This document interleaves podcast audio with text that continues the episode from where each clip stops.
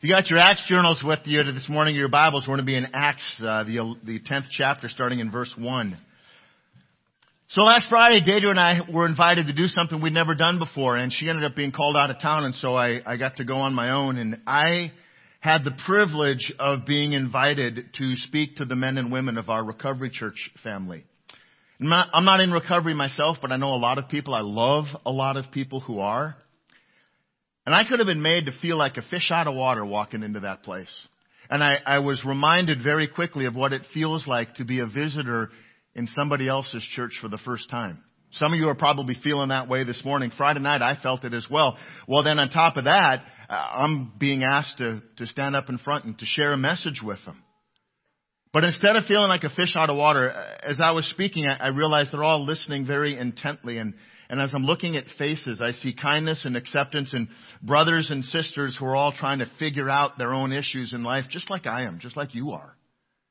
And I realized it was one of the greatest blessings I've had in a long time. And I tell you this because the men and women who were there welcomed me without question or qualification. And it occurred to me that's exactly what we're trying to do in this place. We're just trying to welcome people wherever you are in your life. And, I realized on Friday night, I was a visitor in a place that is exactly what God's church should be. That's what we should be because that's what God has done with us. We're going to look in Acts at a man today who has nothing in common with anybody who is a believer in the scripture to this point. He was an outsider for all intent and purpose. And yet they welcomed me. They invited me. They accepted me without any qualifications on Friday night. And I realized that all of us are at the same place. All of us, we just need Jesus. And that's what church is all about. And so to the men and the women of Recovery Church who welcomed me on Friday night into your church, thank you. It was an it was just an unbelievable experience for me, and I am so grateful for you for doing that. So thank you. We're going to take a look at a guy today uh, who was welcomed into the Christian church in his own way. He had no, has nothing in common with the rest of the believers at this point. All of the believers have been Jewish. We start out learning a lot about the disciples in the New Testament and the few people that they start reaching and there's some healings and there's some conversions and then the Holy Spirit comes and there's a whole bunch of people that come to faith, but they're all Jewish. This guy today is more like you and I than, than anybody else that we've met.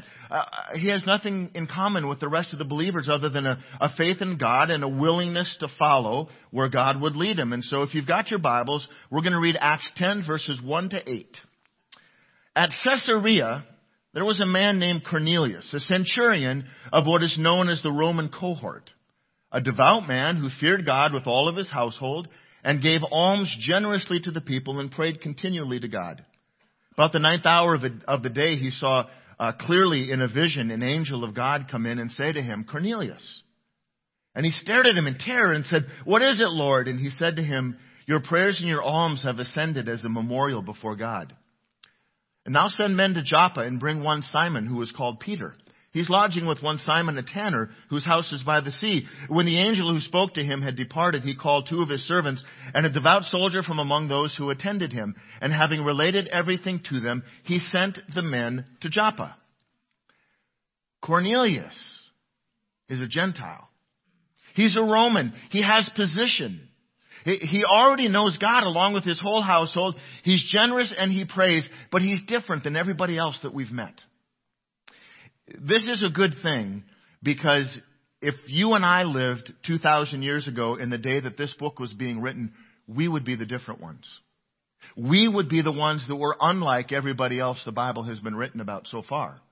We would be the ones who are on the outside. And so there's some history because we kind of think that we're in the, in the center of everything that's happening.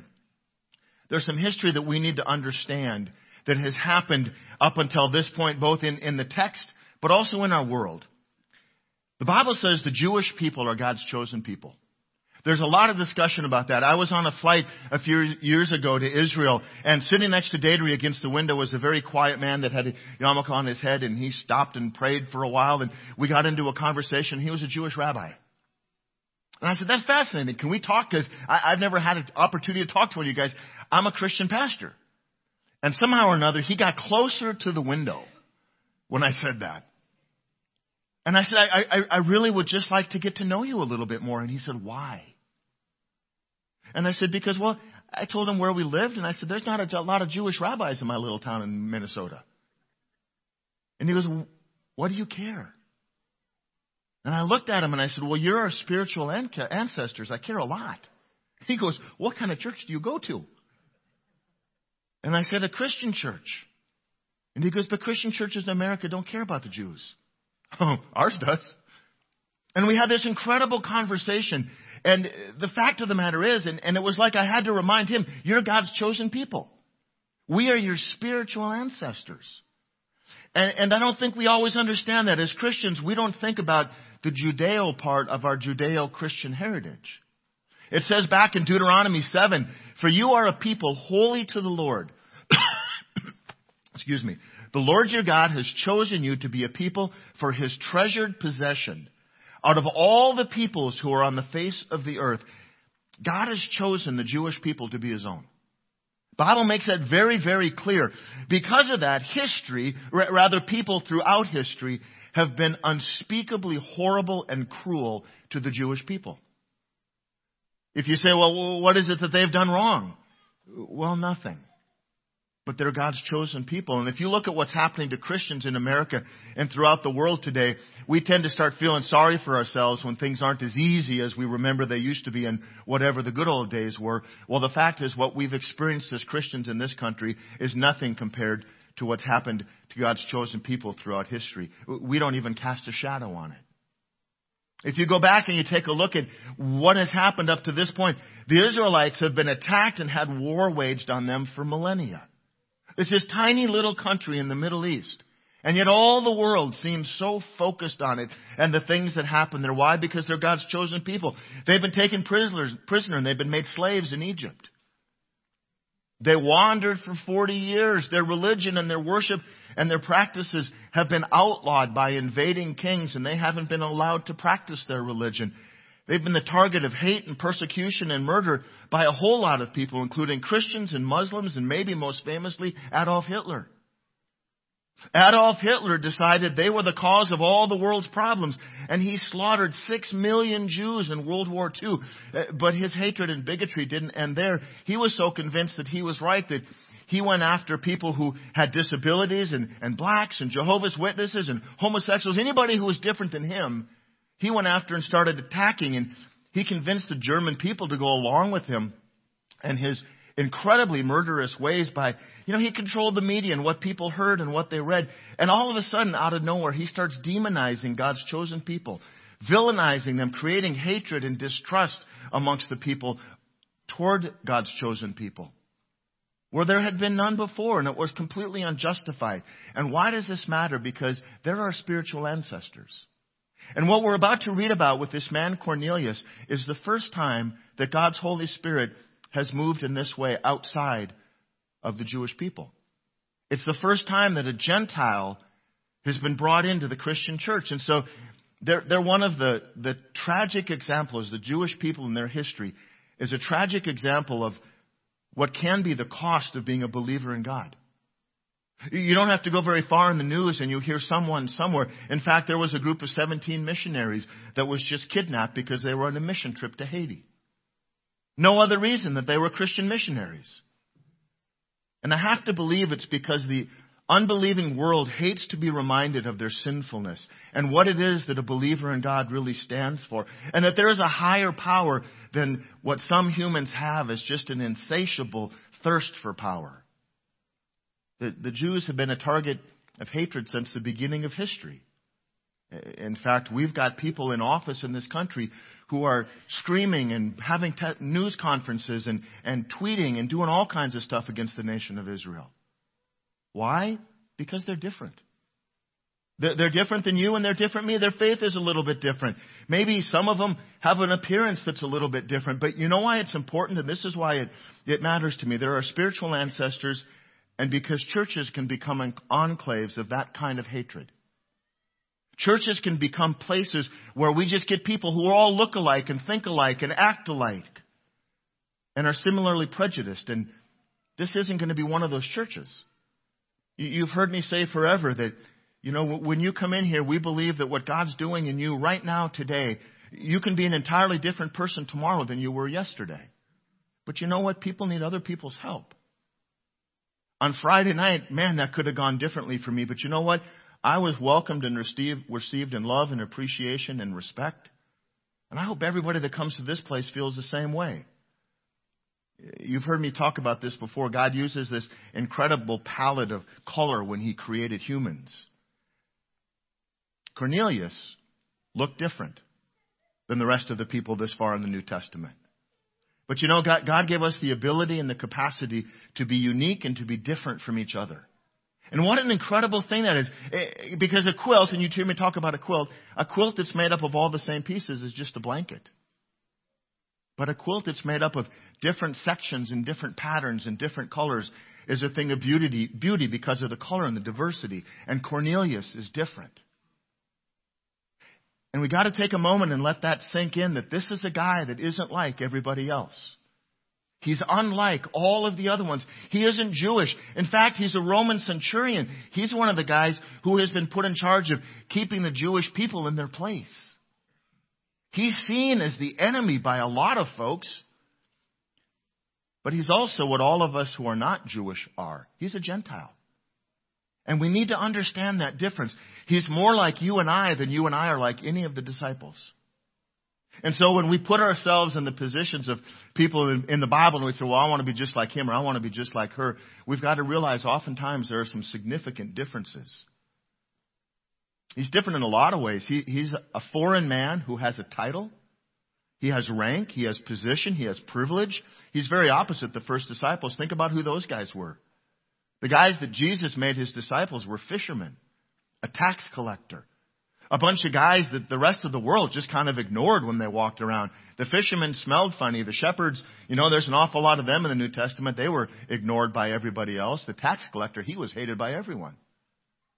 Cornelius is similar, but he's completely different. And, the thing that's cool is if you think the Bible's only full of important and impressive people, you couldn't be more wrong. Because the Bible is filled with ordinary men and women who have lived, left an extraordinary footprint in history because of God in their lives. And, and you and I, we're called to do the same thing. And what we're going to see in Cornelius is how it is that we can do that. Why is it important? It's important because we're about to celebrate Christmas. And the baby Jesus was brought into a world just like the brand new Christian church was, uh, that was full of hatred, it was full of darkness and prejudice. Prejudice, Jews against Gentiles. Gentiles against each other. And just generally speaking, people who had prejudices because of different faiths and different colors, but Cornelius is welcome. See, God isn't a God of prejudice. God isn't a God who draws differences between people. God draws us together. God is holy. God is love. God is faithful. So here's Cornelius, the, the first Gentile convert in the Christian church. And like him, we can be devout and we can be faithful and we can be willing to be obedient. And so that's what's here for us to learn today. So in the third verse, it says, Out about the ninth hour of the day, he saw clearly in a vision an angel of God come in and say to him, Cornelius. Luke gives a timestamp. Luke is good at that. It isn't just that it happened. It happened at the ninth hour of the day. We would call that three o'clock in the afternoon. He goes on and he records, he says this vision that Cornelius saw clearly. I think what Luke wanted to make sure we understood is that he wasn't having a hard time, that he had dehydrated in the desert sun, hadn't been drinking, wasn't daydreaming. This vision happened and he saw clearly what was going on. It was a vision of an angel of God that came to Cornelius. And it begins to speak to him and he says, and he stared at him in terror. Cornelius did, stared at him in terror and said, what is it, Lord? Okay, stop for a moment. We've heard about God speaking to people in visions and in dreams, and we've heard about voices that happen when Saul is on the road. What happens if you had such a lifelike vision that you knew you couldn't deny it was real? And in that vision, an angel comes to you, because angels also come in real life. What would be your response? I think mine would be like Cornelius. It would be terror. And what's interesting is in this vision, because it wasn't in real life, the angel doesn't say, fear not. It seems like most times an angel appears and it shows up to somebody in real life, they say, fear not, because what's the first thing that happens? Terror. Why? Because angels aren't like us either. Angels aren't cute little blonde haired babies that have tiny little cute bows that we've turned into Cupid. Angels are the heavenly host. Eh, they're the armies of God. Angels are fearsome creatures, which is why when people see them, they say, fear not. Cornelius, a Roman soldier, a centurion of all things, is filled with terror. I have a feeling I would be too. But what about you? What, what would happen if an angel showed up and, and you recognizes that, that it was God? Would you say, Yes, Lord? Would you say, Who are you? Would you wake up in a, in a terror filled sweat? Would you be obedient to whatever it said? So an angel starts talking to Cornelius. His first Gentile convert calls upon the name of the Lord. What is it, Lord? It sounds an awful lot like Saul on the road to Damascus. What is it, Lord? Who are you, Lord? And he says to him, Your prayers, the angel speaks to Cornelius and says, your, your prayers and your alms have ascended as a memorial before God. This is so important. It's so easy to pray when we don't hear or feel anything back to think that God either doesn't hear us or that God ignores us. The Bible tells us, Luke records, this is a prayerful man. He, he's a faithful man and he prays. He's generous. And the angel says to him, Your prayers and your alms have ascended as a memorial before God. What the angel is saying, you've been heard, Cornelius. You've prayed, God has listened, God has heard you. When you pray, whether you hear or feel anything or not, God hears you. You have been heard. When you pray, God hears your prayers. When you cry out, God hears you. When you question, God hears you. When you're afraid, God hears you. When you're angry, God hears you. God hears your prayers. When you call on the name of Jesus, God hears you. Cornelius, this man who wasn't Jewish, he wasn't even a Christian. The angel comes to him and says, God has heard your prayers. So if you pray, do you pray in thanksgiving? Do you pray in pain? Do you pray in fear? Do you pray because you have nothing else to do? Do you pray? Because if you do, God hears your prayers. And he goes on and he says, Now send men to Joppa and bring one Simon who is called Peter. He's lodging with one Simon a tanner whose house is by the sea. We've just had this recorded just like this earlier in the book of Acts. Immediately, Cornelius is given a task. This guy who's faithful, who's prayerful, whose whole family knows God in some way, shape, or form. The angel comes to him and he recognizes him as God. And the very first thing the angel does is give him a task. And the task is to send men to Joppa and bring Simon. Being a follower of Jesus is an active thing. Being a follower of Jesus means we're called to be obedient. And God asks for our immediate obedience, not later when we feel like it, not when we've gone to church for a few years, not when we've memorized enough Bible verses that we feel comfortable. When God calls us to obedience, which God does very early on in our life of faith, when God calls us to obedience, He expects us to respond in faith and in action. And yet so often we make up all these other excuses in order to hold on to our own life. And yet obedience as a follower of Jesus is love in action. Verse 7, when the angel spoke to him had departed, he called two of his servants and a devout soldier from among those who attended him. So one of the soldiers was also a faithful man. This guy had an influence. He was already beginning to share what he knew of God with people around him. And having related everything to them, he sent them to Joppa. And Cornelius was immediately obedient to the command of God.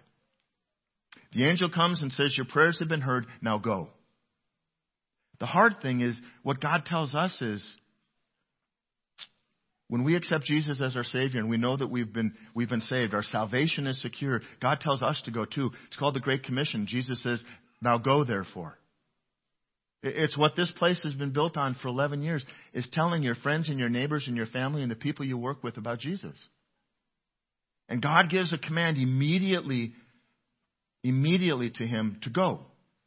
there's a lot in this passage that's here for us. It's a small passage that's packed full of so much.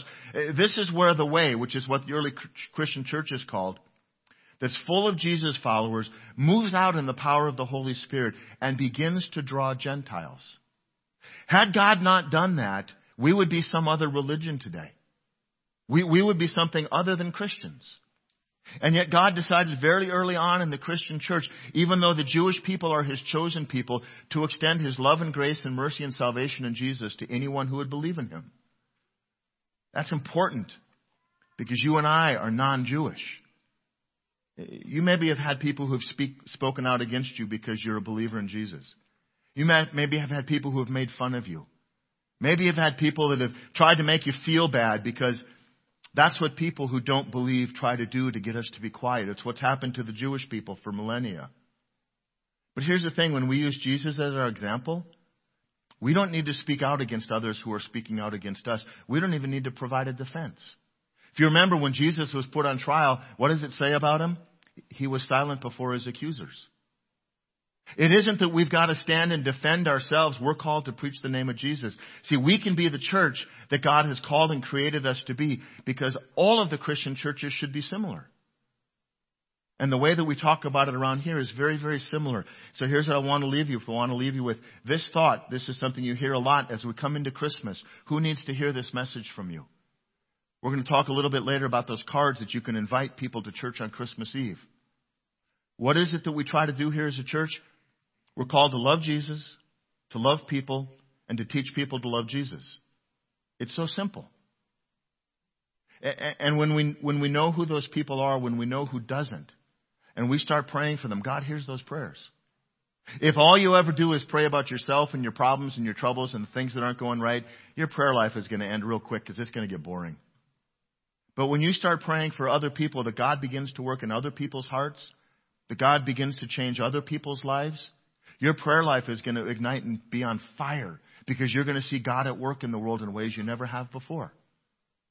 So what are we here to do as a church? We're here to do what I experienced on Friday night. To love Jesus and to love people and to teach people to love Jesus. Let's pray. God, as we enter this Christmas season, as we're, we're into the season of Advent, we're looking forward to celebrating the birth of Jesus. We're looking forward to the opportunity that we have once again to celebrate you coming to earth in the form of a baby.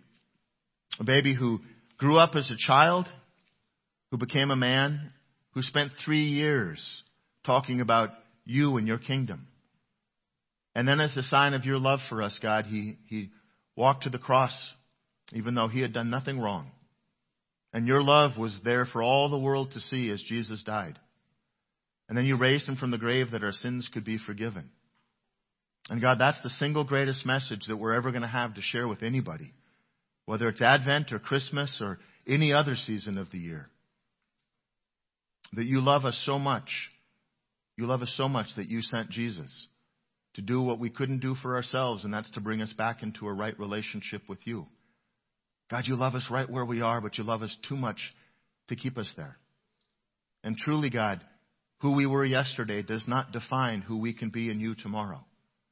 Thank you for Cornelius. Thank you for this first Gentile convert. Thank you for his faithfulness and thank you for his obedience. It's a simple passage, but there's so much there for how it is that we can live our lives. God, help us to be people who love you and who put that love into action through obedience to your word. In Jesus' name.